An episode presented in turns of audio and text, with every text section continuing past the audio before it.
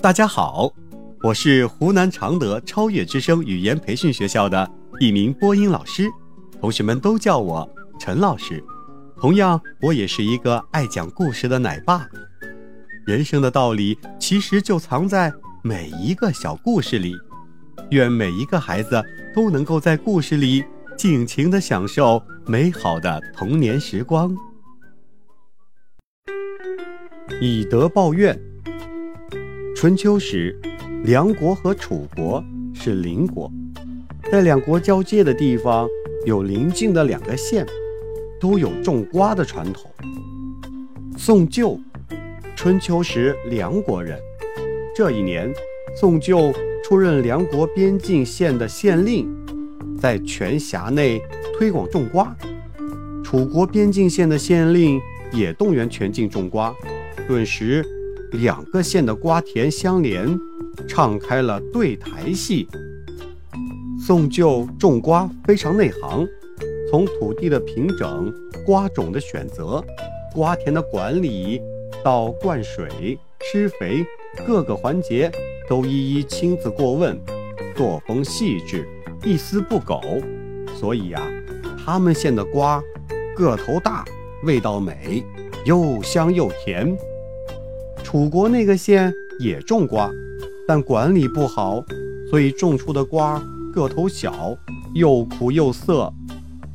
两个县的瓜放到集市上去卖，梁国的很快就抢购一空，而楚国的则无人问津。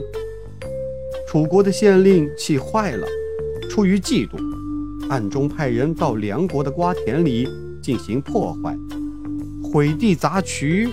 践踏瓜苗，搅得一塌糊涂。梁国的瓜农非常的气愤，把情况报告宋旧，主张以眼还眼，以牙还牙，也去破坏楚国的瓜田。宋旧听了，连忙说：“哎，不可不可，互相积怨，招祸之道，千万不能那样做呀。”宋旧是一个心胸广阔的人。决定礼让楚国，以诚待人。第二年又种瓜了，宋就派人在夜深人静的时候到楚国的瓜田里帮助劳作，方法程序跟楚国的一模一样。白天，楚国的那个县令视察瓜田，常常看到水已经灌了，肥已经湿了，不知道是怎么回事儿。等到瓜熟之时，人们发现楚国的瓜跟梁国的瓜没有任何区别，个儿大，味道美，又香又甜。楚国的县令也感到很奇怪，一打听一调查，才知道是宋旧派人暗中帮助了楚国种瓜。他既高兴又惭愧，立即把这件事儿汇报给楚王。楚王也很感动。命令赐给宋旧金币，并写信给梁国的国王，赞扬他任用了宋旧这样的官员。当时楚国是一个大国，是一个强国；梁国是一个小国，一个弱国。就因为这件事儿，使楚王主动与梁王交好，使两国得以平等相处，和睦相融。小朋友们。对于别人的怨恨，不但不记在心上，还用宽容的心去对待别人，就一定能够得到很好的回报哦。